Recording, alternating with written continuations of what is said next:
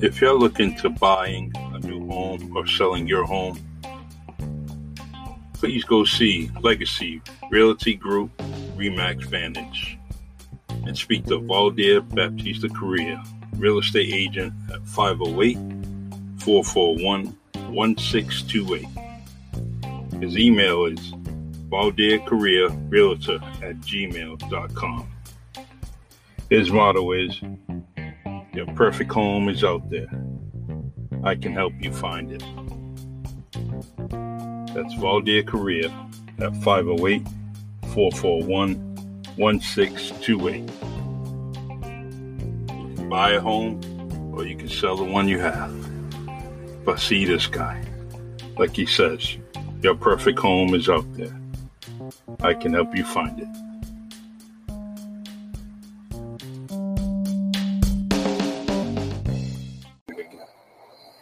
Um, but I, I've been talking to Stevie since six, so I don't know what happened. You said he was waiting at seven o'clock because he said Brian Magnet told him you got to wait till seven. Once you're on, then you can log on. Oh, okay. Yeah, I just spoke to him about maybe an hour ago. Good, So good. just you know, just to touch base and all that. So All right. Well, fellas, we're live. Hey, hey, hey, everyone. Welcome to the Really Charlie podcast. Today, we got a bunch of guys from Holy Family High School out of New Bedford.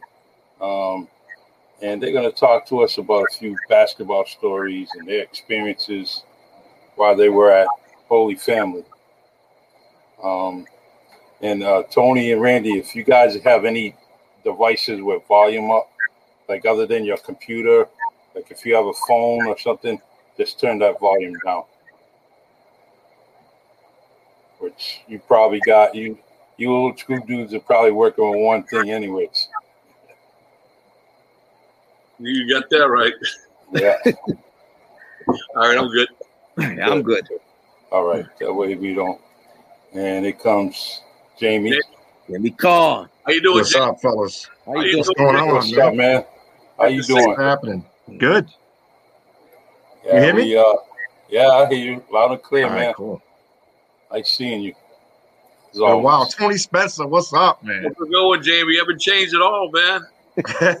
same, same to you, bro. Looks like I'm the only one that put on weight. Everybody else is the same weight. Oh my god, you guys are Yo, good. yo, you see me from the neck up, bro. So it's all good. It's all good. If I stand up, I'm, I'm gonna knock this thing over, man. What's up, oh, Slick? this is a reunion. What's up, Jamie Call? Charlie Perry, what's up? Oh man? man, Good to see you guys, man. nice to see all you guys, man. It's um me and Tony work in the same place, but I, I rarely see him, man. I don't see much of him, you know. Um, keep busy. Like two chips passing, you know. Yeah. It's hard sometimes. You know? Busy schedule. You know. Now I'm working with Stevie, you know, so I see him. You know, Yeah. so it's good, man. Good. All right, somebody else coming on here. Comanche. Comanche Ray. Uh, so, let's see. man, this is like a starting four, man. Get one more person. Yo, up. this is high tech Really? stuff. Yeah. Your wrist ain't gonna change this either. What's up, fellas? Manchi, what's happening? What's up, man? How you doing, man? Oh, man. What's up, Comanche? What's up, bro? Looking Yeah. good. Trying, man. Trying to keep up with Charlie. He doesn't Yeah. Trying to keep up, Charlie's a man. trying to keep, keep up, keep up with the two boys, you know? Reunion, damn. hey, feel like on that This is- one of the NBA shows. brings back a lot of memories already, man. Yeah, All right. Crazy. Crazy. well, my basketball, my basketball memories with you guys is at a younger age. You know, the vets, the barristers, you know, Bay State, and all that stuff. You know, but um, you all were a good crew to watch, man. Every single one of you, and um, I'm just so happy that uh, I got you on board. You know, just to talk a few things, and um, whether it's good, bad, or ugly, you know, I just want you guys to be you. And uh, this is uh, got somebody else trying to get on. It has to be Stevie, probably, but um, So, um, at, at any point at high school, did you all play together? Yeah. All right. Yeah. Okay. Good. Yeah, I joined them uh, into my junior year. Them guys, Comanche, uh, Jamie, and uh, Steven, started their freshman their freshman year. So I kind of joined in afterwards. So Yeah, I came in my sophomore year. I, I Yeah. transferred. I didn't play freshman year. I played New Bedford High freshman year. Yeah. Then I transferred sophomore year. yeah, so I kind of got a late start. Also, I was at New Bedford. I transferred to Holy Family. Same here. Well, at least you all had a good gym, man. I, I mean, my most of my playing days were at the CYO, and I love playing at the CYO. And um, you know, and you go in that building now, it, it's weird how they maintained it, and keep it up to date. You know, things are pretty cool there. But um, I always said when I was younger, I was going to own that building. so Well, it was nice because we were familiar with that because we all play CYO, whether we Yeah. were all away or I played for St. Lawrence, Yeah. and uh, we had some good battles, and all, all the way would always beat us anyway. But we had some good battles over there, so it was like a home away from home when we played high school ball there. We were comfortable playing on that court. I know I was comfortable playing on that court. Oh yeah, definitely. The other guys were too. You know. It was, it was like our second home. Yeah. That was the spot to play. Uh, like you said, CYO high school. You know, even watching other games there. Uh, as a game official, that's where I got my start from was CYO. As a game official, right there, CYO. And obviously, I worked my way up, you know, to the next level, high school and all that. So, you know, Yeah. Um, excuse me, guys. Just talk your talk, man. I'm gonna try to get Stevie on here. I'm texting him right now. All right. Um, if if you can, who was the coach there? Who was the coach at Holy Family? when I was there, these guys, it was Bob, Bobby Sylvia was the uh, varsity coach at that time. Uh, I believe he was a varsity coach. In, yeah, Bob Yeah. Sylvia and, and Mick, Mick, Mickey Gonzalez was the assistant, Yeah. and then Bob Sylvia left my senior year, and then Mickey became the head coach. Yeah, and then basically, then the school closed down. Well, '85 was the last year. My sister's class was the last year. Yeah, And that was, Jesus, like- yeah, no doubt. that was. And that was that was sad on itself when the school closed down. I think it was struggling for a while. I think Father Driscoll tried to keep it quiet and want to, you know, let everyone know, but he tried his best. Yeah, You know, we tried too. Everyone tried their best on, you know, charity and bingo, and Yeah. something, but it just it was a struggle. It was a struggle for him. That's the worst part. Is that's the worst part is like you know people can go to New Bedford High and go revisit and go to like you know, but unfortunately we weren't able to have that same luxury to keep the school open. You know, what I mean, I always said if I hit the lottery, uh, one of the things I would definitely do is try to keep you know Holy Family alive, keep it going because it's a special place. So it was a very sad, sad moment. My father Driscoll had to make that decision. I, I know it broke his heart and as well as all of ours. Yeah, definitely. It was tough. I, I hate to. I want to share some. I want to share some news that they they're looking to convert it to some apartments. You know, if you guys didn't know. Ah, Um, jeez. I, I had no idea. the first time I heard of that. Yeah, Yeah, somebody's one of the neighbors is paying attention over there, and uh, they're trying to sneak it in and uh, convert the whole building to apartments. So Yeah, that's that's sad. That's uh, Yeah, that's is. very sad. Yeah, it was real sad, especially like me at Comanche, maybe uh, with the grammar school. Most of all our lives we were with the Holy Family. Yeah. So we were in the same building most of our lives. I left freshman year to New Bedford High. We Mhm. played baseball there one year, and but you know most of my friends and uh, I grew up with from six, from you know first grade, six years old, same 25, 30 people. So we have some strong ties with that place. It was sad. It was real sad when it closed down. That was a tough day. That was a tough, tough day. You know. But I mean, it is what it is. You know, Yeah, it's too bad. Father Driscoll tried his best. You know, he really did. I, I can recall um, too. Uh, while we were in college, off in the summertime, uh, Jamie and I used to uh, help Father Driscoll out at the Holy Family, kind of help out, fix things, clean things, whatever. Yeah. Even to the day it closed. So yeah, it was a sad moment. A sad, sad moment.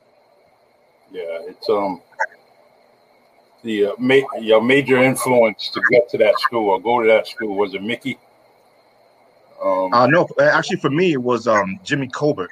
Uh, he played Okay. at Holy Family uh, with David Lato, a couple years before like we were there, and he used to go to the Boys and Girls Club, and I was there as an eighth grader, and he was you know just hanging out, and he, he had asked me, he said, "Hey, have you ever thought about you know going to to Holy Family?" You know, my brother went to Bishop Stang, and I knew about you know Mickey and the, and the Gomes family at Holy Family, so I knew of Holy Family, but I didn't really consider it. And uh, Jimmy Colbert said, "I'll introduce you to Father Driscoll," and from there from there there on, it was uh, a no brainer that uh, that's how I ended up getting there because Mickey kind of came kind of came later on. Okay. Yeah, it's um he still Mickey still has, you know, when I had him on the podcast, he still has the highest numbers out of all my podcasts, and I'm right now it's over a hundred. Um, and uh, there was something about him, other stories, and what he was talking about, and people glued in on that night, and um, and they paid attention. I, I got people still talking about it to this day. You know, his experiences at Holy Family, and then later on to Framingham State and uh, and I believe it's Boston College uh, University or something like that. Yeah, But, Boston State. You know, Yeah. Mickey is the best storyteller Oh yeah. in the world. Like I can Oh, sit yeah. to Mickey all day long, all night long, and just Mhm. laugh. You know what I mean? Some of the stuff we can't repeat because it's a family show. But But Mickey, Mickey's my, my dude, man. I, I- I love Mickey Gonzalez. He's, he's great. I get you all the time down at Knuckleheads, and we'll talk about high school days and before that, and he'll tell me stories from college. And uh, Yeah. it's good hearing those stories. We grew up watching him and Dave Lato and Gary Cathcart back in the seventies play. Yeah. And to see them was kind of uh, kind of made you want to go to the school. So you wanted to be like them, you know. So they were kind of like we look up to them, you know, to this day, Exactly. and you want to kind of you know carry on a tradition. You know, so. And you, you know something, Charlie is uh we, we we held Mickey in such high regard, but we have to remember, man, Mickey was just out of school himself at Holy Family. It was his first coaching job, his first teaching. He was in his early twenties, but we held Mickey in a definitely higher regard than just some kid coming out of college because that, that's Yeah. how much respect we had for him as a young man. And of course, he became probably arguably one of the best coaches ever in the city. But we forget how young he was as as well as how young we were because we respected his basketball acumen and his knowledge and how he uh, presented himself on the court and as a coach. So we, we forget about that. yeah. I think Mickey can really relate to us. Like like Jamie said, uh, he wasn't that much older than us, and comes from the same area. I remember one story was I don't know if you guys remember. We were winning a lot of games our senior year, and uh, one of our traditions we go to center court, kind of do this. You know, I think it was from a football team. We jump up and high five and all that. We won a bunch of games. So I remember after one time Mickey pulled aside and said, "Hey fellas, you got to knock that off, man. you know, once you get to the state is one thing, but you haven't got it won anything yet. So you know, so he kind of Yeah. kept us in check, but he kind of did it in a fun way. You know, Yeah. kind of ribbon ribbon us, but uh, he uh, he was all right. I mean, he, he kept us in check, but uh, he could really relate to us. You know, he really did. He also taught us a lot about life. Oh, yeah. He took us through all the stages, you know, from uh, freshman year all the way to our senior, and even even till this day. I still learn a lot from him. Oh yeah, Yeah. without a doubt. Absolutely, no doubt. Yeah, we're still, yeah, we're still close to Mickey. You know, because he cared for us, all of us. the uh, we have that things that relationship with uh, with Mickey. We have that relationship, that bond with Mickey, even till this day, even past the high school days. Mhm. Mickey's still there, man, giving advice, telling stories. You know, No doubt. everything, That's my right? dude. Basketball, everything. Um, my influence, the Holy Family. I, I- never crossed my mind to, to go into Holy Family, but my boys being in, you know, Holy Family playing basketball and all that, and I wasn't playing any ball, so I would go to the practices and I would go to the games. And uh, there was one one day I was at a practice, and uh, for whatever reason, uh, it was it was Stephen Lopes. He, was- he was mouthing off, mouthing off to me about something. Nah, nah, Steve. Nah. Yeah, yeah. And, uh, uh, so what happened was we ended up playing a one-on-one game in front of the JV players and the varsity players, and uh, it was a tough battle. I ended up edging them, and uh, after that game, uh, Coach Sylvia came up to me and it was like, "Would you ever consider coming to Holy Family?" I says, "I never really thought about it, but after leaving that practice, I was giving much thought, and me and Jamie had talked about it, you know, several times, and uh, at some point, I made a decision to go to Holy Family." because being at New Bedford High, I tried out for the uh, JV team. Didn't make the team. Obviously, I knew that they had had their roster already intact, so it would have been a long shot for me to make make that roster. So in order for me to play ball, I had a good chance playing at Holy Family. And uh, academically was another decision too. Why I went to Holy Family. Yeah. You know, so but I, I was the right decision that I made. The right decision. you know, Randy, maybe you can correct me because I, I know you're a historian, but I think um, my, my freshman going to my freshman year, I think the, the guys at New Bedford High were like, was it um, Eric Biddle and Mark Roby? What, was they were, these seniors? They might have had, had just completed uh, the high school. Probably. Yeah. But I know Ricky Nobre was up there with oh, Dias and those there, guys. Yeah. Then he had Todd. Todd then you had Todd and Collie. So I, I knew if if, yeah. if, I if I made the team, which which you know might not have happened, I, I wouldn't see the floor until my senior year, maybe, because you had Buddy Wheatley, Kenny Off. I mean, they had a lot of talent they were loaded, on that yeah. team. Mm-hmm. And uh, you know, it was just I, I, I wanted to play basketball, and I didn't want to sit for three years. You know, mm-hmm. and so I, you know, that that was a, a big influence. And plus, I knew a lot of people, like Tony said, there was a lot of people at Holy Family that we knew. You know, we knew like I know I walk into Brian Grace, God rest his soul. Right. Um, you know, Donnell, uh, Tony Silva, God rest his soul also. So I we had a lot of people there that we knew. I knew Tony from the Boys and Girls Club, Comanche, Pleasant Street, and we were growing up together. And Randy's my best friend, so you know, it was it, it was a no brainer, easy decision to make to go. Yeah, I, I, went to New Bedford High my freshman year, uh, 79, 80, and we were undefeated. And like Jamie said, it was a powerhouse. Uh, we didn't lose one game. Mm-hmm. We came close to losing one game that year. It was the last game to Stang, I think, in overtime. That's the closest we came to losing. I was Bobby Duart's backup. I played about five games. I swear to God. And a funny story is, uh, I really went to New Bedford to play baseball. My father really wanted to really push baseball. He was my coach from the Verdean Vets on down. So my decision for my parents was said, all right, try New Bedford High, good baseball. Actually, every every sport in New Bedford back in the 70s and 80s, they had a chance to win a state championship. They were that good. They had so yeah. much talent. So I said, I'll give it a shot. So I went there to play baseball. My grades weren't panning out. So then I went back to Holy Family. And a funny story is, once we I started playing sophomore year with the fellas here, and we started winning, and we started everyone started talking about by the senior year what we're going to do. Uh, Eddie Rogers, who was the freshman coach when I played, went on to coach varsity. Yeah, obviously they have a Hall of Fame career over there. And he caught, he pulled me aside one time after watching his play. He goes, "Hey, why don't you come on back and you can be Bobby Duart's backup? You know, I'll give you a couple more minutes." I go, "I'm all set. I'm happy where I am." It says, "I'm not leaving Holy Family. I'm pretty all set here." My father, kind of funny.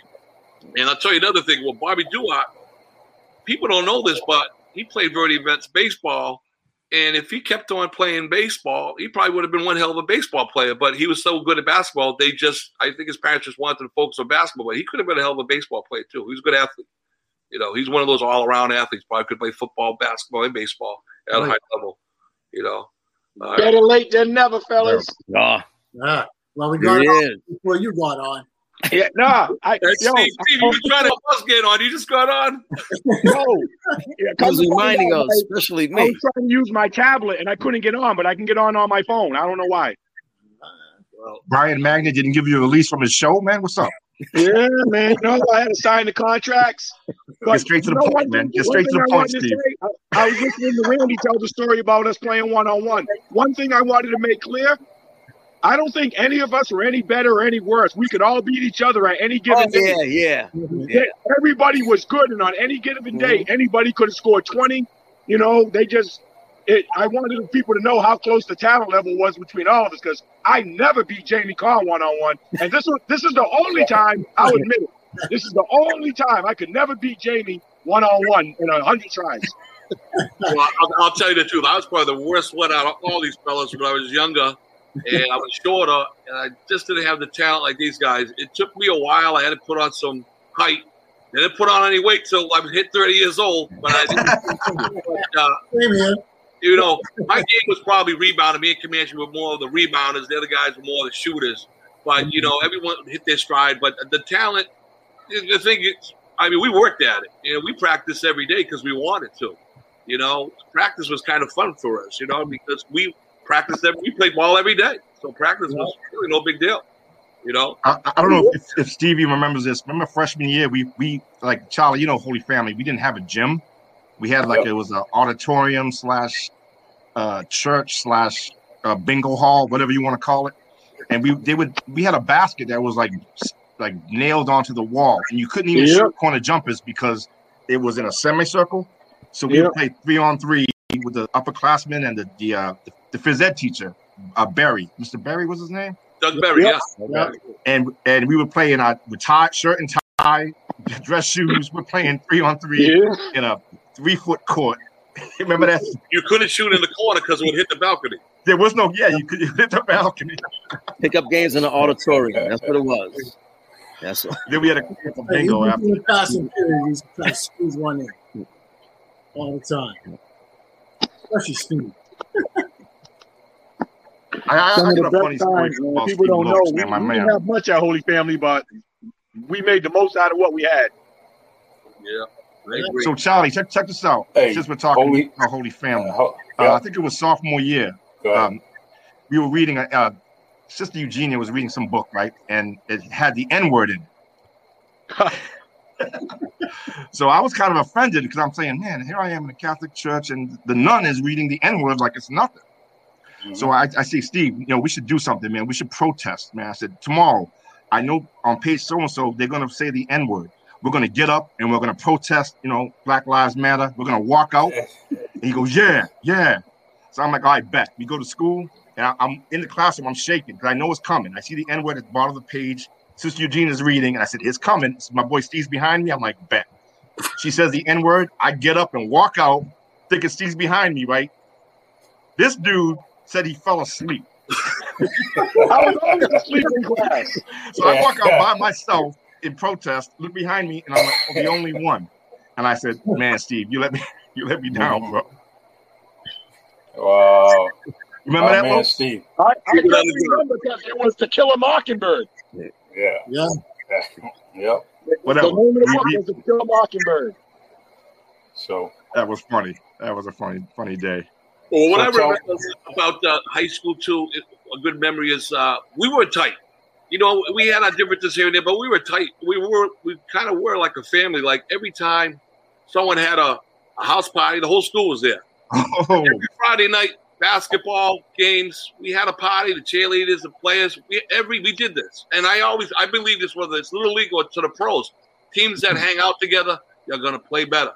You really are. You're going to play better. And we enjoyed, we really enjoyed hanging out together. So I think that Yeah. carried on into our play on, on the court. Yeah, we really were. Tony Spencer had the best house parties, man. Yeah, we Oh, I've been to a few of them. Yeah. Hey, do you guys? I know Don because he was a year ahead of us. But when we clinched our senior year, my my parents said that I could host a celebration party. But if we come home crying, she ain't buying. I think that was all the motivation we needed. What? We got somebody to buy us liquor. And remember, we had to beat Dighton Rehoboth, man. We had to win like our last four games, and we pulled it out. I, So, I hey- remember. One time, I remember one time uh, I had a party. It was uh, Friday night, I believe, and we had a practice at the CYO on Saturday. I don't know if you guys remember.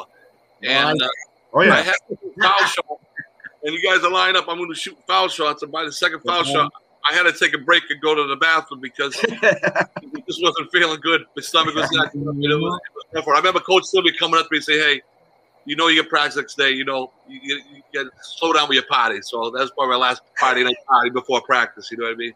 But we had a lot of boom, ba boom, ba boom. yeah. Me and Harmless won. We had a good time together. We really did. Blast. Uh, so, hey, so individually, how did you all feel about Stevie, Steve Rhodes making Buddy Thomas's uh, top fifty? You know, how'd you feel about it? You know, proud moment. Hundred percent. I agree. Uh, Hundred percent. That's I a no. was, I was, I was happy for Those Love to deserve that. He definitely deserved it. He was one of the top players during his time. And, and you know, Charlie, to, to be to be honest with you, um, playing with Stevie, you know, you have to remember, man, Stevie was like five ten, and he wasn't really a god. He was like a, a forward slash, you know, but but he could get to his spots. He could hit the mid range. Kind of reminds me of uh, Khris Middleton a little bit. You know, what I mean, in terms of getting to his spots, and being kind of in that awkward height. He played bigger than five ten. I mean, he was a, probably one of our best rebounders. He was a guy who could score inside, outside. uh, didn't we didn't have a three point line back then, but Stevie worked hard, man. And I tell you, he got you know, he got the most out of his, his talent in high school, and it was kind of underrated. So definitely good that he got appreciated by Buddy Thomas, and uh, you know. No, I agree. I think Steve really improved. I played one on one with Steve probably every day in the boys' club for years. You know, and we were kind of evenly matched, I think, but he had a little bit of edge. But then by sophomore year, he was uh, clearly way above the rest of us. He just excelled. He had that high uh, release, and he could jump really high. So he wasn't. I, I, don't remember him being blocked when he was used to shoot in high school. He had that high release, and uh, he could uh, hang. He had hang time too. So, I mean, he was tough to cover. You know, after that, I, I didn't play one on one after that. After sophomore year. Uh, but the funny thing was, everybody plays a role, and when we learned each other, we could go any five in the city, whether we were the small school, the big school. Many nights down Monty's Park, we held our own. Summer leagues, we actually beat New Bedford High in summer league, but we knew that Jamie was our floor general. Randy was a playmaker, combination shoot guard. Comanche can do a little bit of everything. Tony can do a little bit of everything. The only reason why I got a little bit more pump is because the coach decided to run the offense through. If he ran the offense through any one of these guys, they were all quite capable of doing the same thing. I just love to play. So fortunate that I got to play with these guys. And I wouldn't trade it for the world. I wouldn't go nothing against New Bedford High. I would do it all over again with these guys. Absolutely. Oh, yeah. The only thing that I would change, and it's not enough, is I wish Mickey could have been our head coach because he knew right. basketball more and he had us ready to run through walls and he was a good in-game adjust and everything like that. But he was a basketball like coach and he was a former player. We could believe him.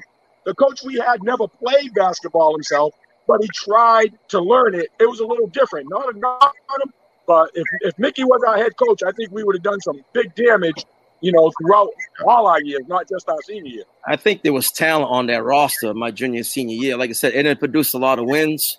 But like I said, if Mickey was the head coach, I think Mickey would have got most of the utilized it. They would, would have, there would have been more wins.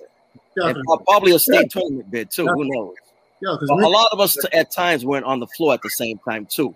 Yeah. Maybe it would be Lopes, Jamie, Jamie, me, or whatever, mm-hmm. Comanche, Tony. But we were, at times we were all on the floor at the same time. Some of us would get spot minutes here and there, depending on the matchups. But there was talent there. If it was utilized, mm-hmm. I think it would have been more wins. Let's not forget we had Marky Cathcart there too, uh, who, who, did real well. State title bid. Yeah. Oh yeah, Marky Cathcart definitely. Yeah. yeah. yeah. We had a lot of people that people under underestimated. Yeah. And uh, you know, we did our thing in, in basketball, but people like Tony and Cathcart, they were good in every sport. They were they played soccer, they played basketball, they played baseball, and they excelled in everything. I, well, I don't know so much about I don't know so much about the soccer part, but you know what I'm saying. Thank you, but well, I mean, every, you guys all played every sport where we predominantly played basketball. We well, lived it. You remember this, Steve? But I remember uh, one year where they made us all play uh, soccer. Yeah, my senior year we didn't have that many boys in the school, so they they forced some of us basketball players to play soccer. I had to play goalie. yeah, you were goalie, did pretty good, and just so we get uh, wind up, you know, for basketball season. And I don't think we won a game in two years in soccer, but Man. when for basketball, we were ready to run. You know? Yeah. Run. So hey Tony, I got something for you. Uh, it was one game. It was one game. You, you were like one strike, one away from a no hitter. I forgot who we were playing and I was playing second base. I remember and that game because Mickey was standing right behind the yeah. backstop, and he was yeah. watching. That yeah. was uh, uh, one hitter born. Mm-hmm. That's what it was, and uh, we all huddled up at the at the mound, like do whatever we can to get Tony his no hitter. So, like I said, one out. I mean, one out, one strike away from a no hitter. Yeah, hits the ball up the middle. Me and Alex dived. The ball hits the uh, second base bag and that spoils no hitter. Uh, I remember that because uh, Coach Gonzalez was right in the backstop. He was he was cheering me on. You know what I mean? Like he was my basketball mm-hmm. coach. He was there watching me play and cheering me on for no hitter. And once I lost the bid, I could see him. He's like he probably felt as bad as I did. He put his head down, uh, but he said, "Hey, you know, keep your head up, man. It, it, still a one hitter is a one hitter. You know what yeah. I mean? I remember that, Randy. Alex, like, Alex was like, "Yo, do whatever you can to get him his no hitter. Die for anything, anything." Mm-hmm. And we happened to do that and I remember the ball hit the bag, like I said. Yeah. I got all scratched up from that gravel, that dirt. I was. Appreciate you trying though. I tried. I wanted you to get that no hitter. kind of messed myself up doing it too. And it was all worth it though. But see, that, that, that proves the tightness of the whole unit. Yeah. Everybody wanted everybody to exceed. I don't Oh, care yeah. if it was a checkers game. You went, you supported your fellow teammate in whatever sport, and you cheered hard just like you were on the team, man. Yeah, there was never any jealousy of this team. It- it- it's kind of real that you're playing a team that you excel, and there was no animosity, no jealousy. I mean, we just couldn't wait forward to the party after the game because we were just happy that we had a good team. We knew we were going to win. Yeah. Whether he was scoring most of the points or Mark, or Mhm. it didn't matter. We, we just wanted to win, and we, we won most of the time. You know, that was the end game. Charlie, I, I have a question for these guys. Who, who who's the Sure. toughest guy you faced in, in high school? Mike Barrows, old Rochester, Mm. Yeah. because he was so tall, Well, Mike You was like scoring six, everybody. Yeah. Yeah. Yeah. and he affected the game on defense. You couldn't drive the lane because he could move, he could jump, he could run. He was strong as hell. Like we didn't play against six seven mobile dude. Mm. I say, yeah, Mike Barrows and Bobby Duarte. Yeah. Oh, Bobby Duarte put out in New Bedford High. Yeah, we pl- remember we played him in a tournament. yeah, we played him in the Jamboree? Jamboree. Jamboree. We hung with him. That was kind of rare for Holy Family to play Division One team back then in Big Three. Just for us to be asked to play, that was an honor for us, I think. Mm-hmm. The crazy thing about that game is all of us were used to playing against all of them from our boys club days, so we weren't scared. No, But the kids from a Christian at the Haven, they never played Bobby Buddy. I said, yo, they're great, but they're just human beings, man. How you afraid to play basketball? It's it's just a fun game. But Right. they, they didn't understand. We played against them guys every day, so it was just like going to the boys club. Right. We held our own. We lost, but we held our own, and you know, Yeah, you know, they were, they were really talented. I think we only lost by about five points. it was it was close. It was close. Well, In the maybe the first quarter, but remember we we we already play, we al- we probably only played the first quarter because that you know Yeah, they, they, their, their second string was just as good as their first string, so their second string was blowing Yeah, up. That's true. I mean, there was mutual respect for both sides, man. They know what we can do. We know what, what they could do. So yeah, we But I know each. Randy and Jamie and Comanche know when we played summer league because Tony always played baseball in the summer. We Right, still playing indoors at the rec. Remember? We had Yeah. Russ Goldman on our team. right. We beat California and them team. We beat them outright in the regular season. We lost the Bobby Duarte, Buddy Wheatley last second. We should have won. I can't remember what caused it, but Randy will remember because he remembers everything. But We, it uh, did- I, m- I remember we had we had a big game. We we we, we should have beat them. You had a big game. Uh, Rusty even had a big game. Rusty Holman had a big game. yeah, I- Rusty I didn't played play- against the- I think was your cousin Eric playing with us then? no, Eric wasn't playing. Eric wasn't playing. Uh, I think Eric, was Bancorp. but uh, I didn't play. I didn't play a good enough game. Yeah. I think that if I played well enough, I think you know if we probably got was in a hump. Because like I said, Lopes, you had a great game. Rusty had a great game. Jamie had a great floor game. Comanche was out there rebounding, banging with, with Bobby Duarte and the rest of them. But You we know? weren't scared of them because they were That's what it was. Yeah, that's what it You was. know? Yeah. So, um, you guys, I mean, you all come from before you even reach the quarter at Holy Family, you have the boys club. But the one thing I see out of this crew right here is you guys had tremendous families with competitive people in each and every one of your families. So before you got into the court at Holy Family, you had strong competition just within your families, you know, between your cousins and so on and so forth. You know, so I, I and another thing I, I want to note I notice here is with all of you, you're very unselfish teammate. I mean, ball players. So putting you all together, it was probably going to be a, a good, a great mix, in my opinion. Um, and you know, I had I had some, you know, I have good friendships with all of you, and I just want to commend all of you for going through that cycle, whether you decided to go to Holy Family or not.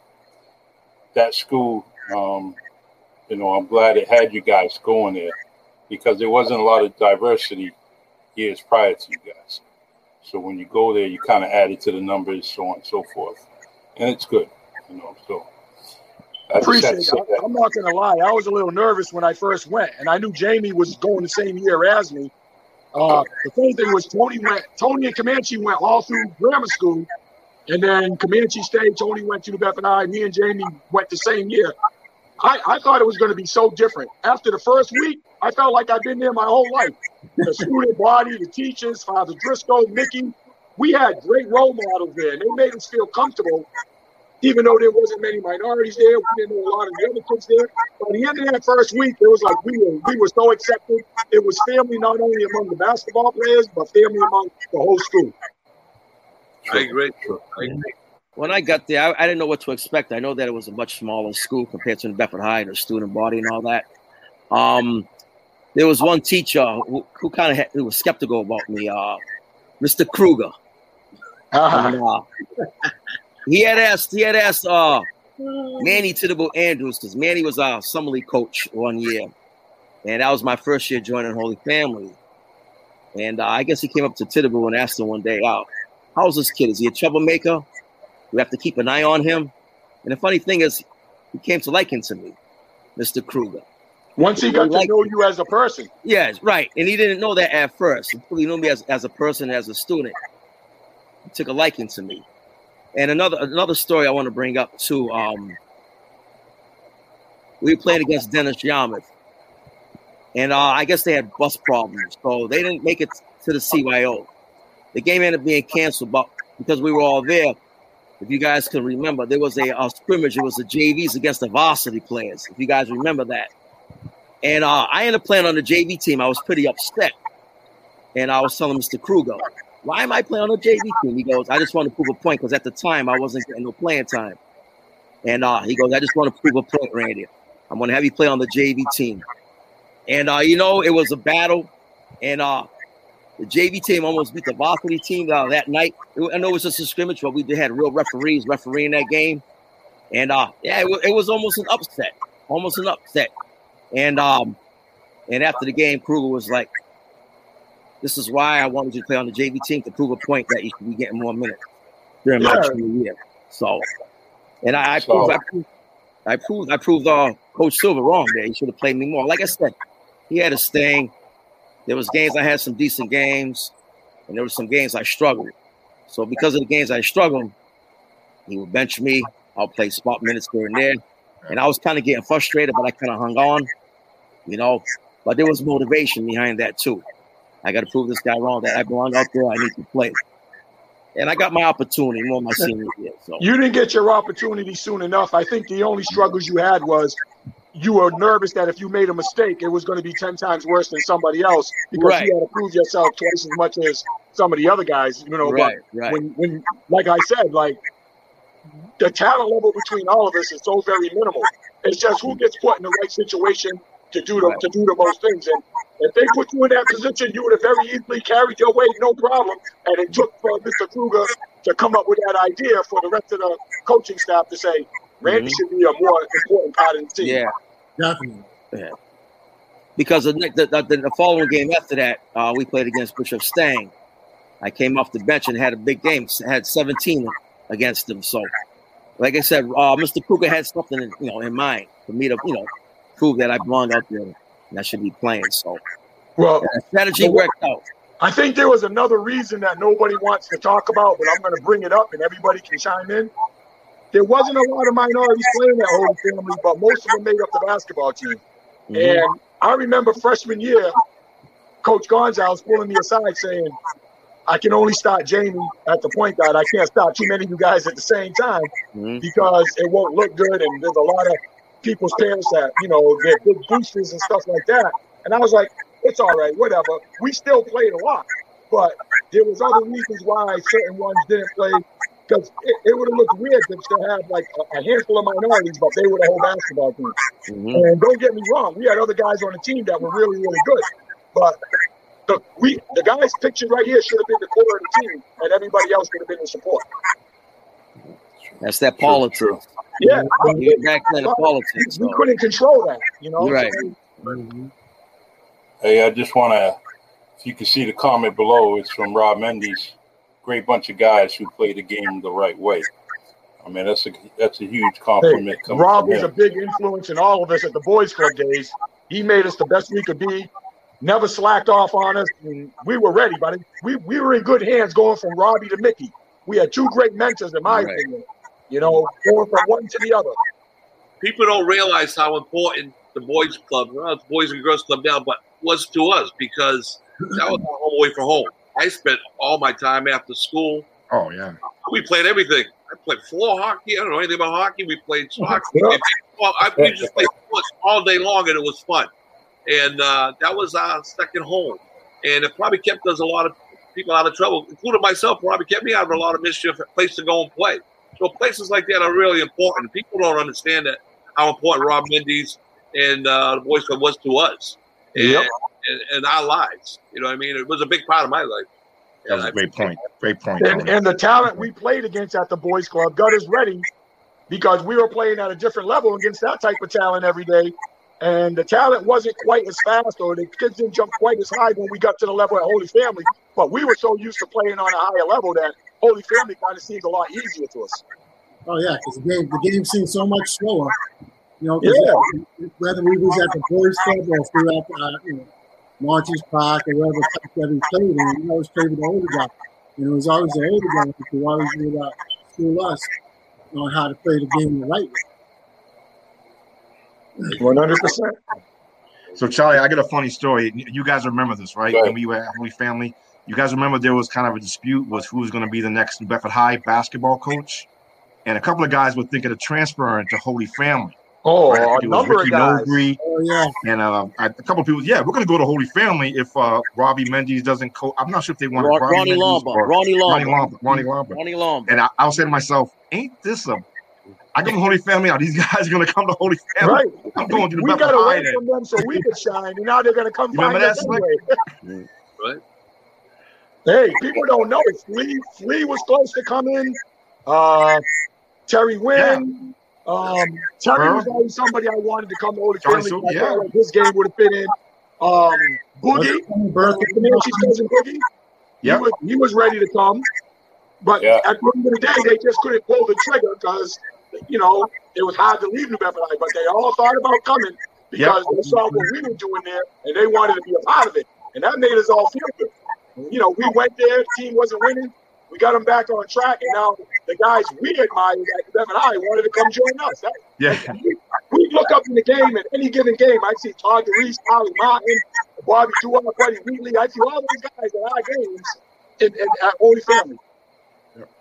You got to realize this. Uh, I don't know if you guys remember this, but walking the halls of Holy Family, we see all the trophies and all Oh. the basketball sign, and you know we read uh, the yearbooks. And I mean, Holy Family was a storied franchise for basketball. I mean, they're going back to the Garden and winning the Tech tournament. So we used to always fantasize someday that we wanted to play in the Garden or we Yeah. wanted to go to state. So that was our goal for years.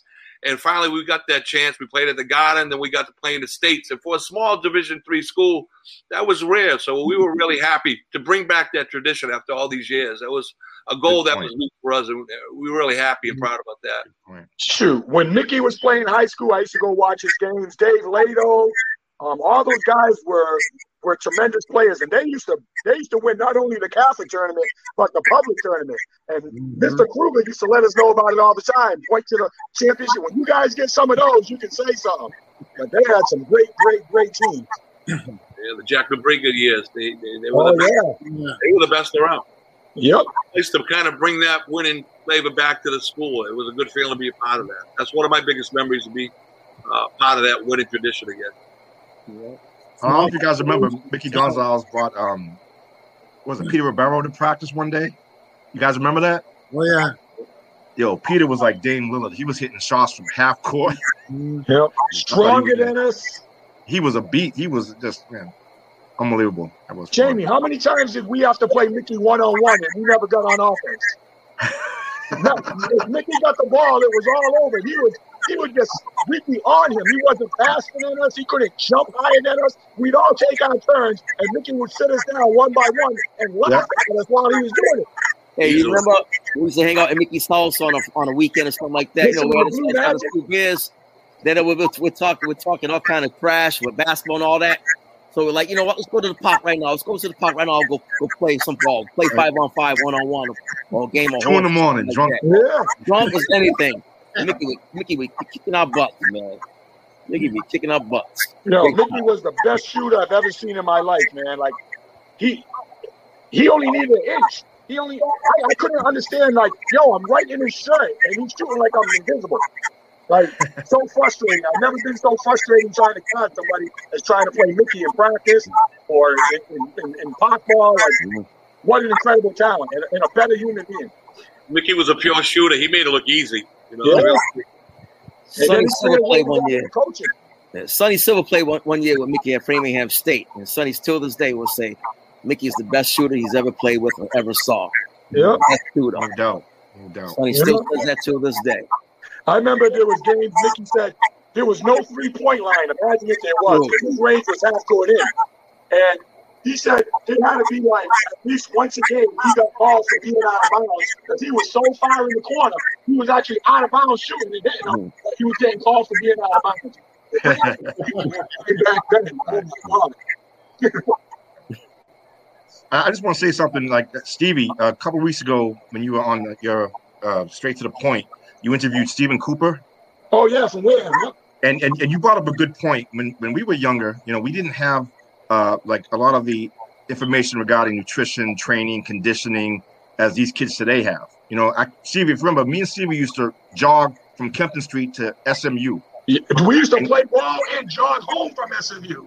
And and and then go to they had a little rinky dink uh, Nautilus set in the corner of the back gym. Remember that, Stevie? Yep. And we would go lift, but we didn't know how to condition, how to train. We had to teach ourselves. We didn't even know what we were doing. These guys have so much access to Google and YouTube to better condition, better train. We, we just went on our own, just trying to figure it out. So I think that's uh that was a big thing. I wish we could have, uh, not me personally, uh, had more knowledge about like nutrition, health, training, conditioning, and none of it was just at that time. It, it, it wasn't something that was uh, publicized. Stuff like Marcus Wills and Brian Rudolph Jr. right now, they constantly have training schools and camps where they're training people to get to the next level, showing you how to train, showing you how to practice.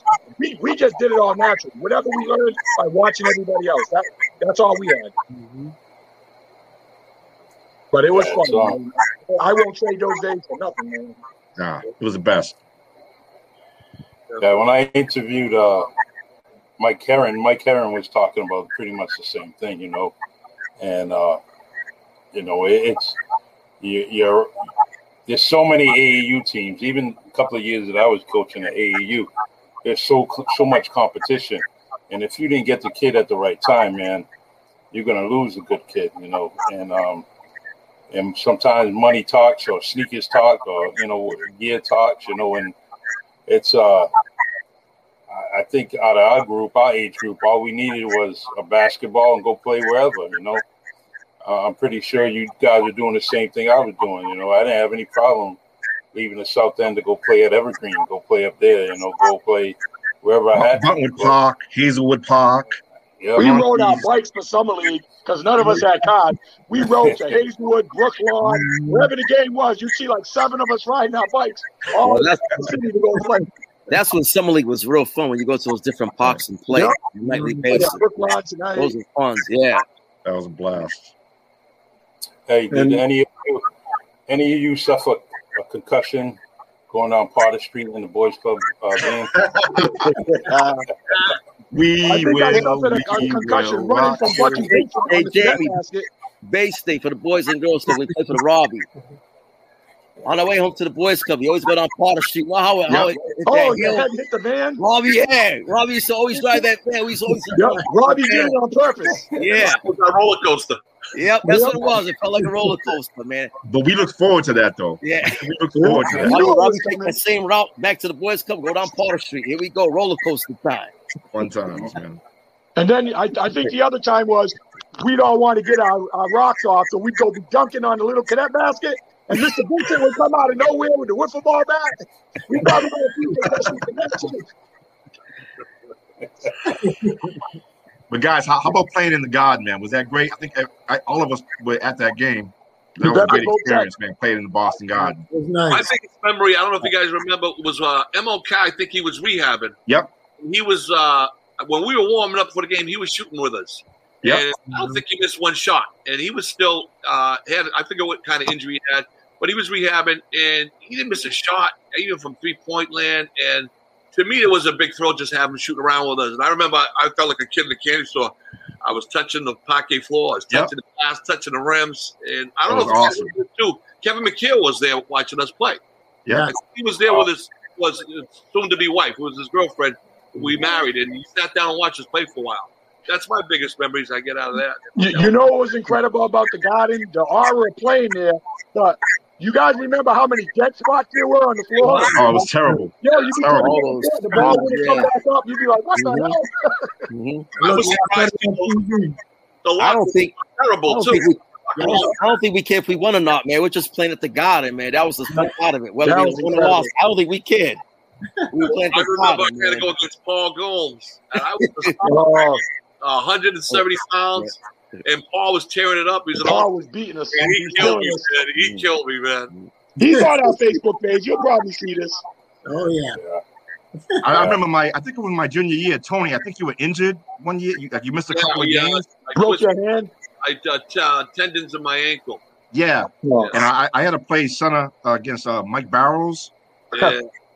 Dude, dude had the full beard. He had the Tom Selleck hair going. I thought he was a coach when we first saw I. I, thi- I think he was collecting a pension too, man. He was a man. It- it- there was no. I said, "What am I doing with this dude?" It was the Shaquille O'Neal days of that time, man. Yep. It was the Shaq of that time. And, and they had Mark Reeves too. Yeah. Yeah. Remember they Yeah, had Mark Mark Reeves was was nice. really good too. He moved from Chicago. Mhm. I was like, they had a squad back then with Mike Barrows and Mark Reeves. Mike I Barrows. was mad at Tony Spencer for a while, man. He was I the was only guy I think I was really intimidated to play center against. I mean, he was really uh, that big of a player. You know, he was dynamic. He was really strong. He was really Yep. strong. And he, He was a man, athletic. man. A lot of He big was a- guys weren't athletic like him, but he could run, he could jump. He was like, well, you don't have no weaknesses. Uh, not at all. Not at all. Toughest kid I played though wasn't even in a game. Stevie, you probably remember this. Um, we scrimmaged Bishop Connolly at CYO. Do you remember that? Brian O'Neill when he played for Bishop Brian O'Neill was a freshman. Yes. Then he transferred was a to Durfee. sophomore, and I'm like, "Who's this chubby white kid, man?" Like, uh, I said, "Yeah, I'm Yeah. gonna tear him up." This kid, Yes. He was Legit. unbelievable, man. Brian O'Neill, man, I was like, "He's the best kid." I- He wasn't in the game; it was a scrimmage. I said, "Wow, that's how you won the point." What Because he went on to Durfee and uh, Stonehill. Stonehill, yeah, he went to He, Stonehill. he Yeah, was, he when, was when my I was in college, I got to play against him, Bobby Duarte, and Mike Barrows on the same team. Stonehill. Actually, hey, I you know what? I think that's the same year that um Bishop Connolly beat the high school. I think by two points, three, two or four I wouldn't points. And and Brian O'Neill was younger than us. He was he was a, a, a year or two behind us, and he was killing us. Oh, he killed me. Forget it. It wasn't even close. I didn't want to play anymore. He was like a mini Larry Bird. His his game reminded me of Kevin Kolick at UMass Dartmouth. Like they were so similar, but you couldn't do nothing with them. They were so smart. They were so under control. They were good at everything. Hey, uh, He was awesome. it's a little. I can't see it, but I got a picture of Jamie. What you were talking about with Mike. I got a picture of him. In high school, Yeah, yeah. Wait, I'm gonna try to bring it up for you. I'm telling you, he it's like gonna a look like pension, he somebody's was father was retired. at the game watching his kid play. I'm gonna try to bring it up here. Hold on. Oh But- man, You all just keep talking, man. But uh, But So on that Nancy and Randy, Tony, who do you guys remember as being tough guys to play against? I think it was uh, was it Joe Duchesne from Stang? Duchesne was tough. Joe Duchesne from Stang? We had some battles. Shooter. Uh, yeah, he, he was a good all around player. He for was- me, it was uh, John Mackey, Mayor Mackey's son at the time. Yeah, yeah, yep. yeah, yeah, think he was yeah, he was backcourt with Joey Duchesne. Yeah, yeah, he was tough. yeah, yeah, yeah. Yeah, he was my tough opponent. Mike Croto at Dartmouth. Oh yeah. Yeah. He could jump. I used to be like, yo, where did this dude learn how to jump? He could dunk and everything. That was weird to see somebody from Dartmouth that could get up like that. Teddy, Teddy Lacerda dropped 39 on me one game. Who? Teddy Lacerda for Oh, Havens. for Haven. He was a player. he Hey, dropped 39 on me one night, man. We all I ended up at at Bridgewater, Bridgewater together with him. Yo, a lot of guys we played against. We all went, we all get to Bridgewater. We see all the guys we played against. Dave Langler, Dave Langlois, Teddy Lacerda. Mm-hmm. Good basketball Right. player. Well, Jamie, do you remember Paul McCann? He went on to play at Boston College. Yeah. Played for Dighton Rehoboth. Oh yeah, Boy, he was a shooting guy. nice. He was Could nice. jump out of the gym, could shoot his behind off. Next thing I knew, he's playing at Boston College. I know. But uh, hey Charlie, one thing I wanted to talk to you about. Um, yep. I, I I spoke to you via Facebook, but uh, I I did want to say how much I appreciated. You know, a couple years back when you were doing, uh, you know, posting pictures of you know the athletes from uh, from the past. I want to say that was uh, you know, an, an incredible thing to, to have done. It's the best thing on Facebook. I mean, there was no fanfare, there was no self promotion. You just put the pictures out there. People got a chance to reminisce. Some of the people are no longer with us, unfortunately, but I just wanted to express my appreciation for you doing that. And that was uh, an awesome. Yeah. You put in some work, I'm, and uh, I'm- I just want to say thank you again for doing that. It brought us all down memory lane. Brought back some good memories about some of the players, um, was- male and female, that, that were playing and part of the fraternity of uh, basketball that we all shared. So thank you again for that. Oh, you're No welcome. doubt. I'm gonna. I'm trying to get it. I'm gonna try to bring it over um, from my old Facebook page. You know, the problem I have is there were so many pictures that I had. So I yeah, I, I have a question for Steve over Lopes, man. and, uh, Hey, Yo, Lopes, I, I I can't remember, but how many points did you have in high school? We ain't gonna talk about that. we go. Here we go. Somebody was going to bring it up. I didn't want to bring it up. I'll let the fellas tell. They all know. I don't even say that number in my personal life. It was like 998. Yeah, man. And we were in a state tournament game, and I got taken out, and I was like, "Oh, so goes that." I didn't even care about at, at that point. After the game, I cared. I was mad that that was our last high school game. But when they came in and told us you were one basket short, I couldn't believe it. Said that damn Jamie Carr didn't want to pass, but I'm Dude, I'm responsible for 900 of your points, bro. No, I would not play with another point guard over you because you knew what I was going to do before I did. I was like, yo, Jamie knows, yo, look, just keep moving. If you're, oh, when I first started playing with Jamie, no word of a lie, I didn't respect his passing. I got so many passes off my head. They were all on point, but I, I couldn't understand how we got it through a short space, how he got it to me. I'd run through the middle trying to get to the other side. Halfway through, the ball would hit me in the head all quick. I had to wonder, to keep my eye on Jamie. Even if he wasn't watching, Yeah. he knew where I was. he knew where everybody was. Yo, He, he got us all, man. learning process and trying to just keep my eye on him. I don't think I'm doing it. That's why I, I- think I we, bring- we had the advantage. We had the advantage because we played all all our lives, and especially three years of varsity together. Yeah. Advantage to the other teams. Other teams are lucky to play two years mm-hmm. together. You know, Yeah. we did three. So, Yeah, yeah. We had to lick our wounds when we all got called up sophomore year. A lot of mm-hmm. seniors graduated, but we got the chance to get used to the game. By the time we were juniors, we were ready. And by the time we were seniors, we were dominant because we had played against all the older guys from sophomore year. But there, there was, I think, I think that you can't underestimate how close we were on and off the court, and that's what led to our relationship being so good on the court. Because if we weren't on, off the, on the court together, we were off the court together. I, Yeah. agree. I agree. Like another funny mm. story. It's, it's Hey. all basketball, but I, I don't. Tony might remember this story. Um, Jamie, one, a national one second. a national guard recruiter came to a holy holy family. Remember that? And we were all like, national guard came, and we were like all pumped up, saying, "That's a good idea, man. We're gonna." You know. So we all said, "Yeah." I think that that Saturday he said, "Come down, take the ASVAB test, and we'll go from there." And we were all supposed to go down, Charlie. Like seven or eight of us said, "Yeah, we're gonna go on Saturday morning, meet the recruiter, and we're gonna go for it." So I'm like, "Bet." Now this is before cell phones, right? So we couldn't call each other. So I'm assuming that they're gonna show up, just like Stevie did on in that English class. But so and so I, I get down there in the, in the morning and I'm by myself. So I'm thinking, oh, these guys are running a little bit late. Bet, no problem. Recruiter calls me and he says, Where's your boys? I says, No, they'll be here. They said we're all gonna be here, man. No, Charlie, nobody showed up. So I, I took the ASVAB test and I felt bad for the dude. I said, Well, sign me up. And that's how I ended up going. Remember that, Tony? I said, Tony, I we all going to sign up. I got nervous at the end because I, I didn't know about going to college. So I says, ah, maybe go to army or something like that.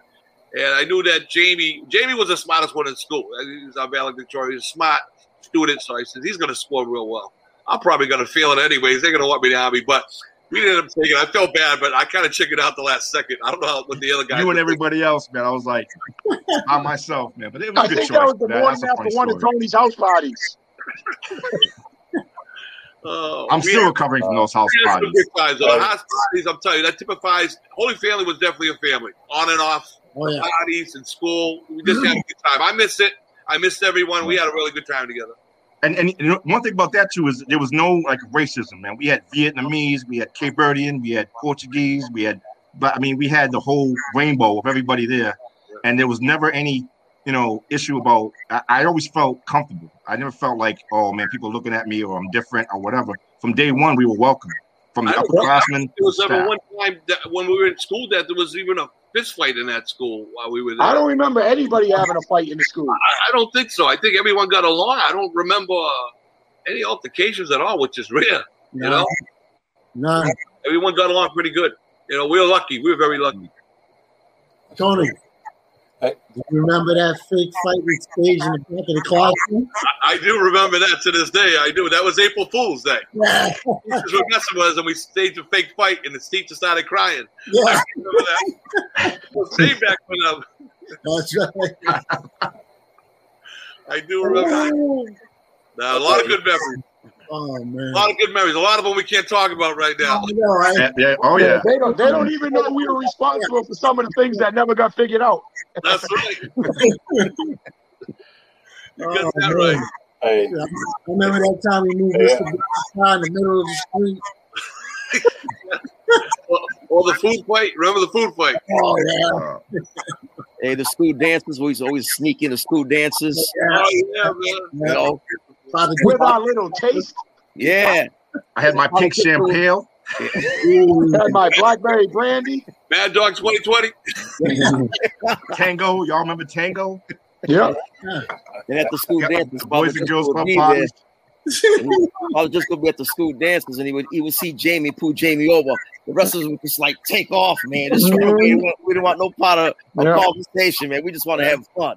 Charlie, it might have been a Catholic school. We had more fun than the Bedford High. Yeah. Both- Oh yeah, There's, no doubt, there's, no there's doubt. We no couldn't even come close to Holy Family. no doubt, no doubt. Oh man. Hey, I'm, uh, I'm still waiting for Stevie Lopes to pick me up for the prom though in the car. What, the one I used to steal from my father? yeah. That was the oldest car. I'm still Did waiting, Lope. Then the car had a Prom, hole in the floor. Yep. Then the car had a hole in the floor. They had push buttons, not even a stick shift. You had a push for drive, push for reverse. Red Flintstone car.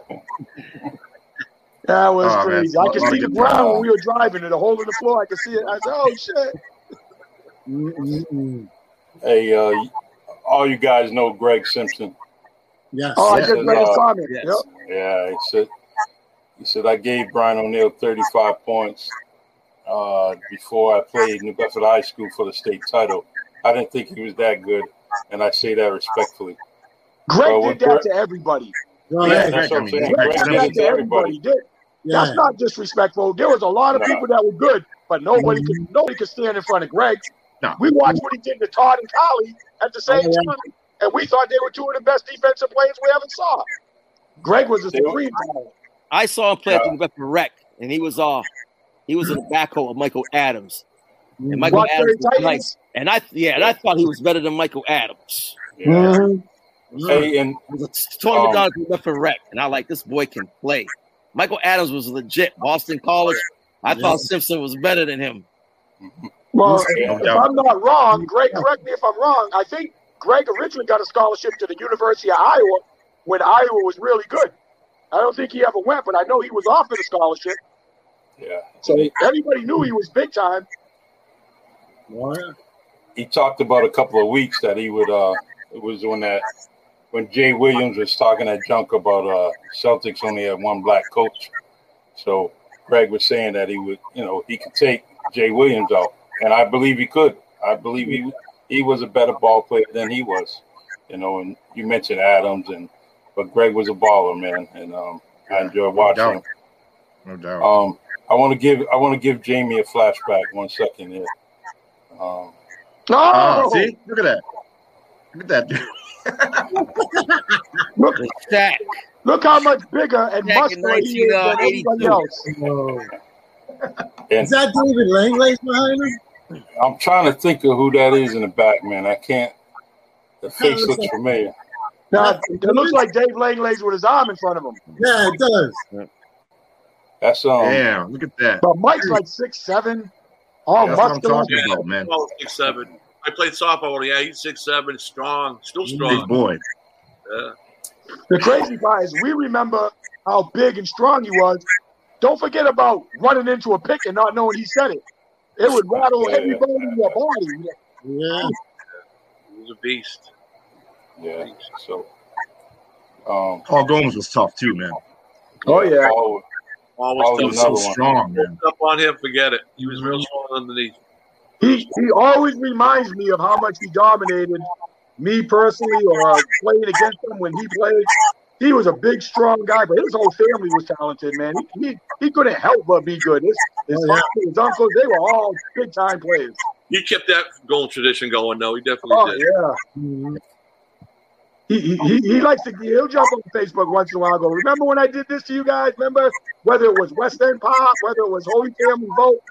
Paul was a problem everywhere, man. But always good natured, always good natured. We always talk about the God and, and uh, Yep, because he was playing for both and these guys. he really, uh, you know, he really did a good job and all that. We always rib each other about it, but he really was one of the best players back then.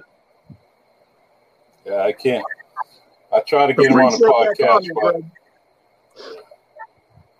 but yeah, we appreciate you, Greg. We appreciate you, Smooth. We didn't like you at the time because you were dominating New Bedford High our junior year. like we had to respect it. And I, I played against your forwards in college when they played for UMass Boston. Every everybody on your team was a talent, but you were just a notch above everybody. That was an that was an impressive squad. Roscoe Patterson and Oh yeah, Roscoe was Andre Tippett or Anthony Tippett, Nippy Hall. bookend forwards. And people got to remember, like Randy and Stevie went to Bridgewater. I mean, Al Howard was playing with them, right? Like, Yeah, Yeah. Mark Mark Myers, was playing with them. Guys, yeah. You guys are going to the state tournament. I mean, I mean, not the state tournament. The, Kevin uh, Moore, tournament. Kevin Headley. 20, 20 You guys had some some Tony was talent. there, yeah. Tony Tony was DePeter there. and Al Howard, Mark Dias, Yep. That was a squad, man. It was Eddie fun to watch. Eddie Montero was there too, yeah. Yeah, Eddie, He's Eddie- actually down for the summer, man. He said he can't wait to see Randy. I, I don't think he's on Facebook, but he was like, Randy, Randy's gonna be on. Hey, this is all new to me, man. So yeah, I- but I a lot of people ask about you because they don't see you on Facebook. I'm like, Yeah, I don't- I don't have a Facebook account. My wife's the one that kind of keeps me involved with everything. So she has an account. So Mm. you know when she I'm talks to you me on or that. whatever, she lets me know Y'all who know- to communicate with her. I'm the Y'all same know way, Stacey Randy. I'm behind on Randy right Facebook. now operating this is all keys, new. man. This is all new to me. I hear that. I'm with you, Randy, on that. You know, Yeah, Tony had his IT guy when I called him. I had to His call son- my, his I had to there. call my my IT guy there I I, didn't know we couldn't sign in until Charlie opened the room. I was like, sign in like 10 up. Nobody could sign in. I'm trying to get everybody to sign in, and I'm the only one that couldn't sign in. Yo, I'm feeling bad, Charlie. Look, look at Comanche. He looks like he hasn't aged since high school, man. Right? Comanche's still Man. at 18. He looks exactly the same since high school, bro. And you're a grandfather. You're a grandfather, bro.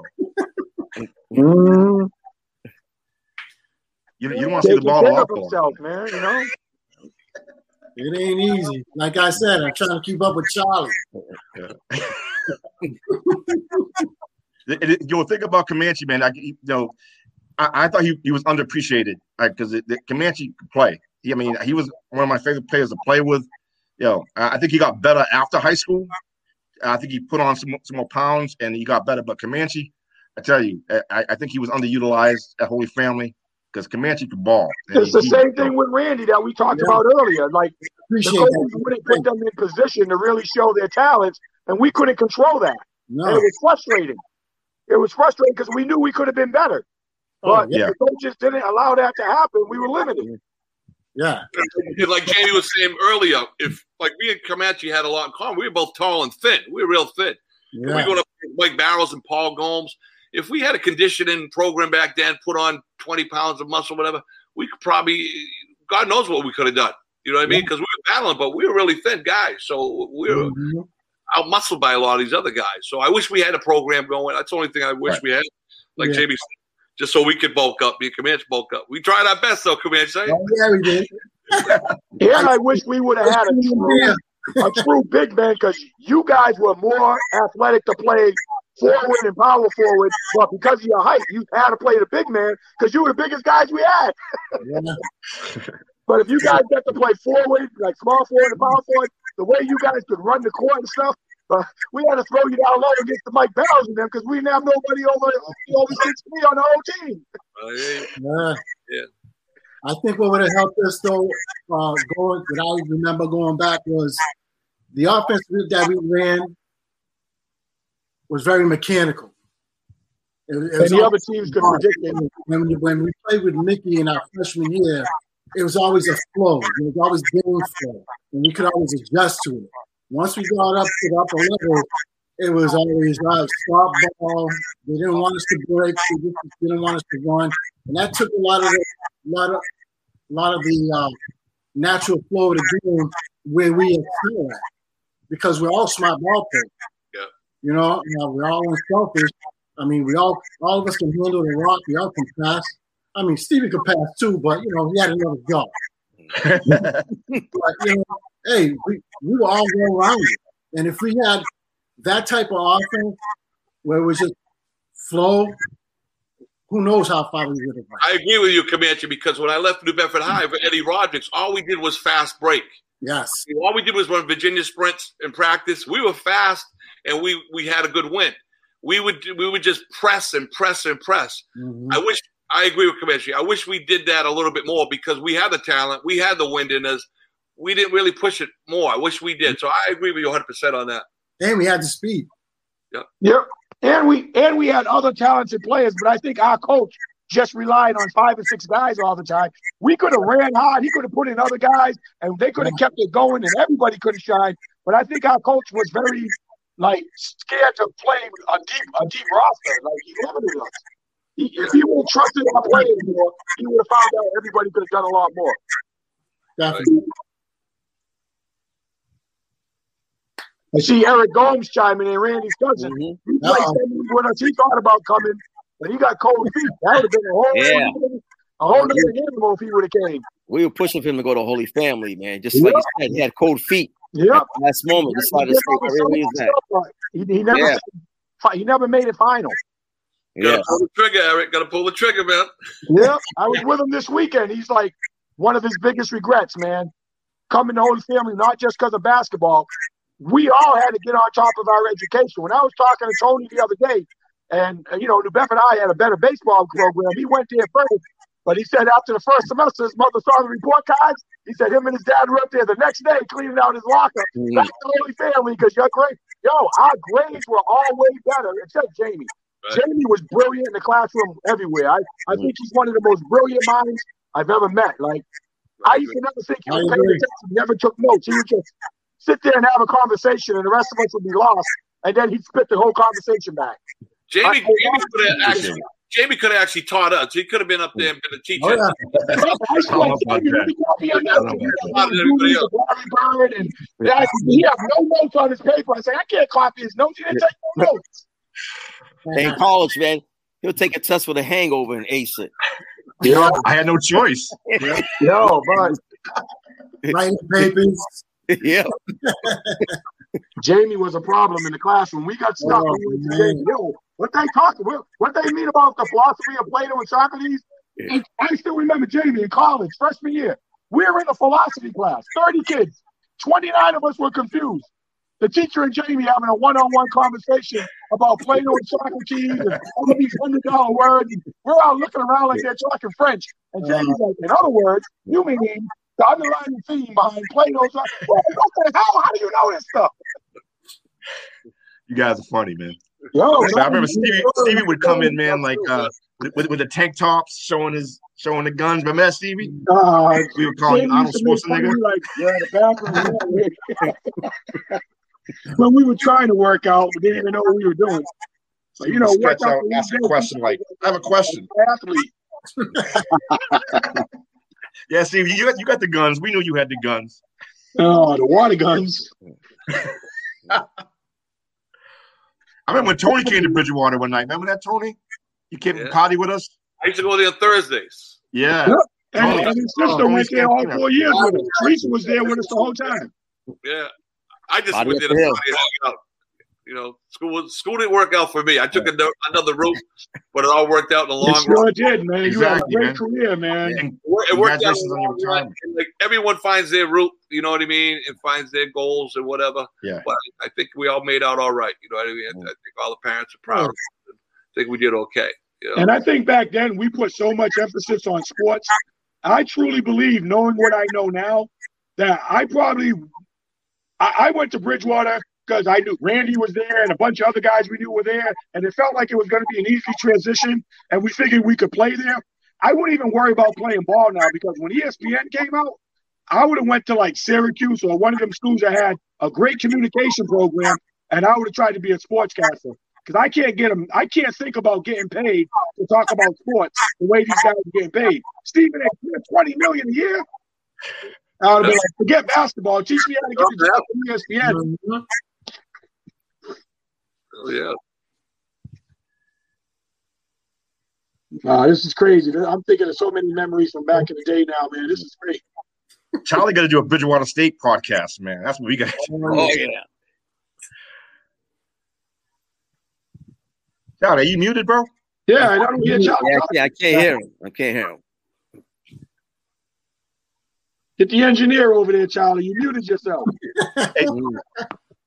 So Tony, I remember uh, Eddie Montero had just become a state trooper, and he, he used to party with us at Bridgewater State, right? And he would come to our, me and Randy's dorm, and he would put his gun in, in our in our drawer. I believe I said, I'm like, Eddie, what are you doing bringing a gun to a car? He goes, I can't walk around with a gun I'm at the club. man." And I'm like, Eddie, I'm, I don't want that gun. He just became a statie, man. He's just and he, he's carrying around his piece. Well, funny thing you bring up Eddie Montero is uh, uh, Eddie Montero when he got on state police, he got on because of Jake Gomes. And Jake, and Jake Gomes got a lot of Cape Verdeans. Uh, Jake was a man. myself included. He got a lot of uh, Cape Verdeans, a lot Yeah. of right from the New Bedford area on the job. Jake Gomes was the very first Cape Verdean state trooper, Yep. and Yep. to this day they still talk about in high regards. Uh, he's a you know he's a legend today, and uh, shout out to his family because they really uh, paved the way for a lot of other kids in the area to get on the job, uh, myself included. So I wanted to mention him. Yeah, he's uh he I would actually helped never me pictured out. Eddie being a state trooper because he was always like a funny guy. Like I would never think he'd be serious enough to. When he, when he quit school and said, "I'm going to the state police," we were like, "Yeah, right." Then he was in the the training there, that 16 week training. Yeah, twenty-one Oh weeks. man, we didn't see him for a while. Then he came back. I'm in. I'm in. We were like, "Oh shoot!" They took Now, me. was Eddie a guy at Bridgewater? Yeah, Yeah, he said he was one of the best shooters there. Was that true? he was. Eddie was a great shooter. Eddie could Great shoot us shooter. behind us. He played at Wareham High School. I didn't get to see him play much, but he said, "Yeah, he, he's a pretty good Yeah, shooter." he was tough. Ask Yeah. him. He'll tell you about it. Eddie was a great hitchhiker.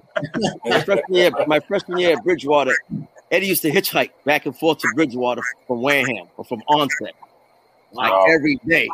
That's how Eddie used to get back and forth. Yup, to see him with his Bridgewater. He used to backpack. hitchhike. Yeah, Staying, staying in Ronnie Andrews' room, locked out of his Yep. room for a couple of days. Yeah.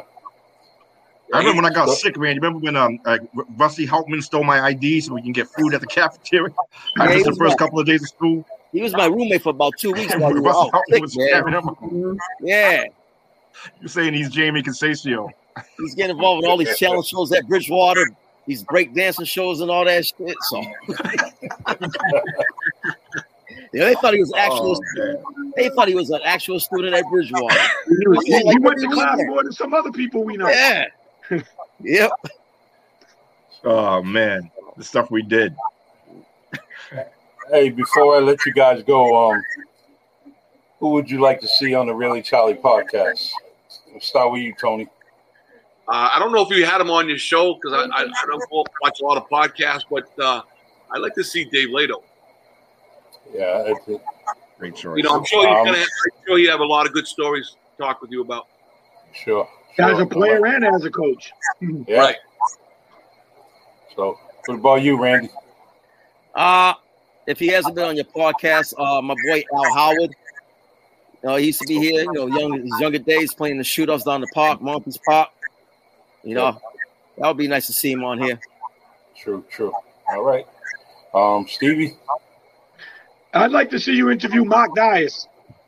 Yeah. Yeah, Mark, yeah. Mark Yeah. was another guy similar to Jamie, good on the court and great in the classroom. Mark's made a great career for himself too. I think he's a financial analyst at UMass Dartmouth, but Mark's always been good. He always knew how to balance school and um and athletics, and he was a great role model for all of us through high school and college.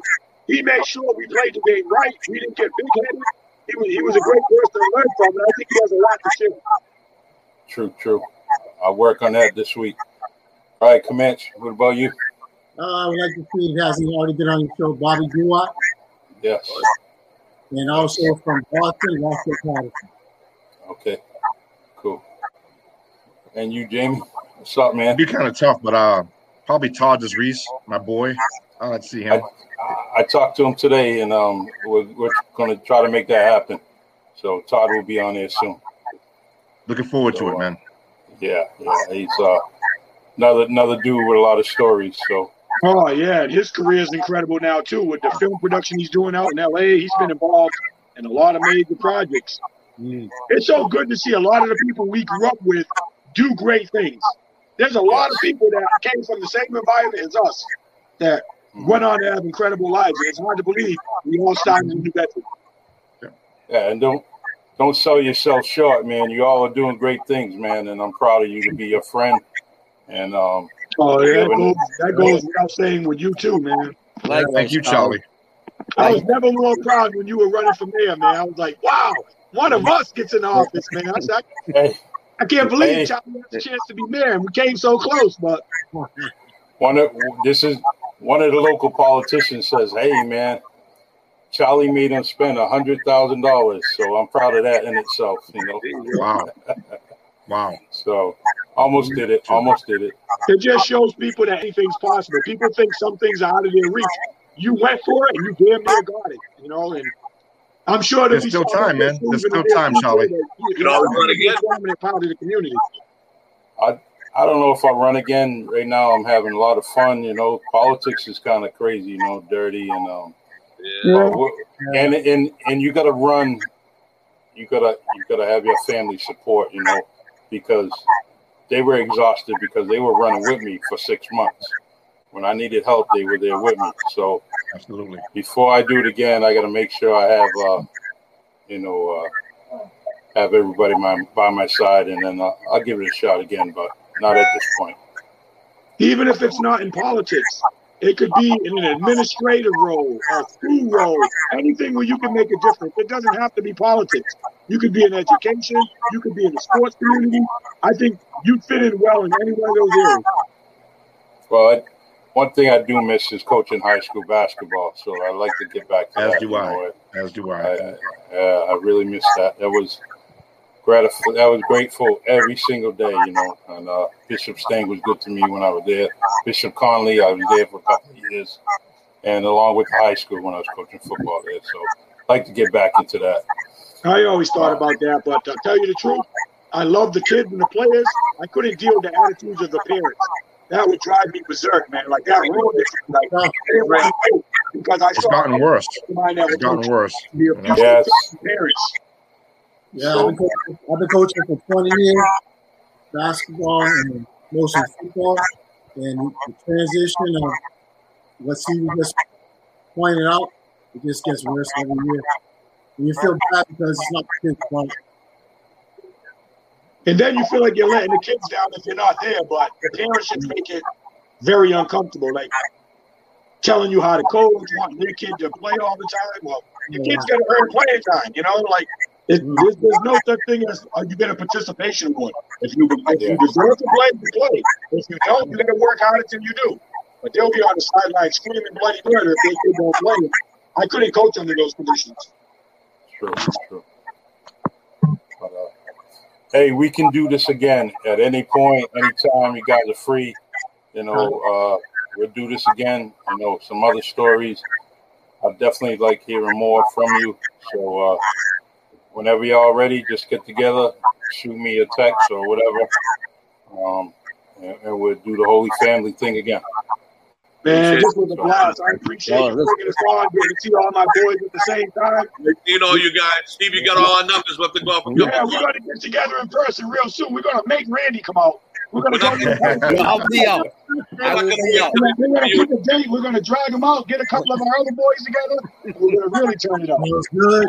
in, man. I'm in. Sounds like a plan. Likewise, man. Hey, Charlie, thanks All right. for the opportunity, man. We appreciate you. Charlie, it was a Thank pleasure. you. I appreciate you having me. It was a lot All right, of fun. Thank brothers. you. This is great, man. thank. Reminiscent. I appreciate all you guys, man. Thank you very much. It was a lot of fun. All right. All All right, right. man. All right, take fellas. man. All right, fellas. All right, Good Yeah. seeing you all, man. I like All right. Peace, man. it. All right.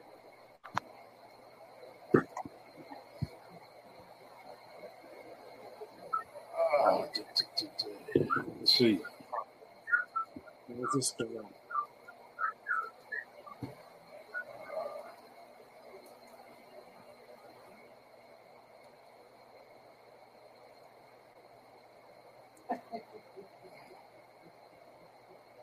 All right, everyone. That was Holy Family Crew.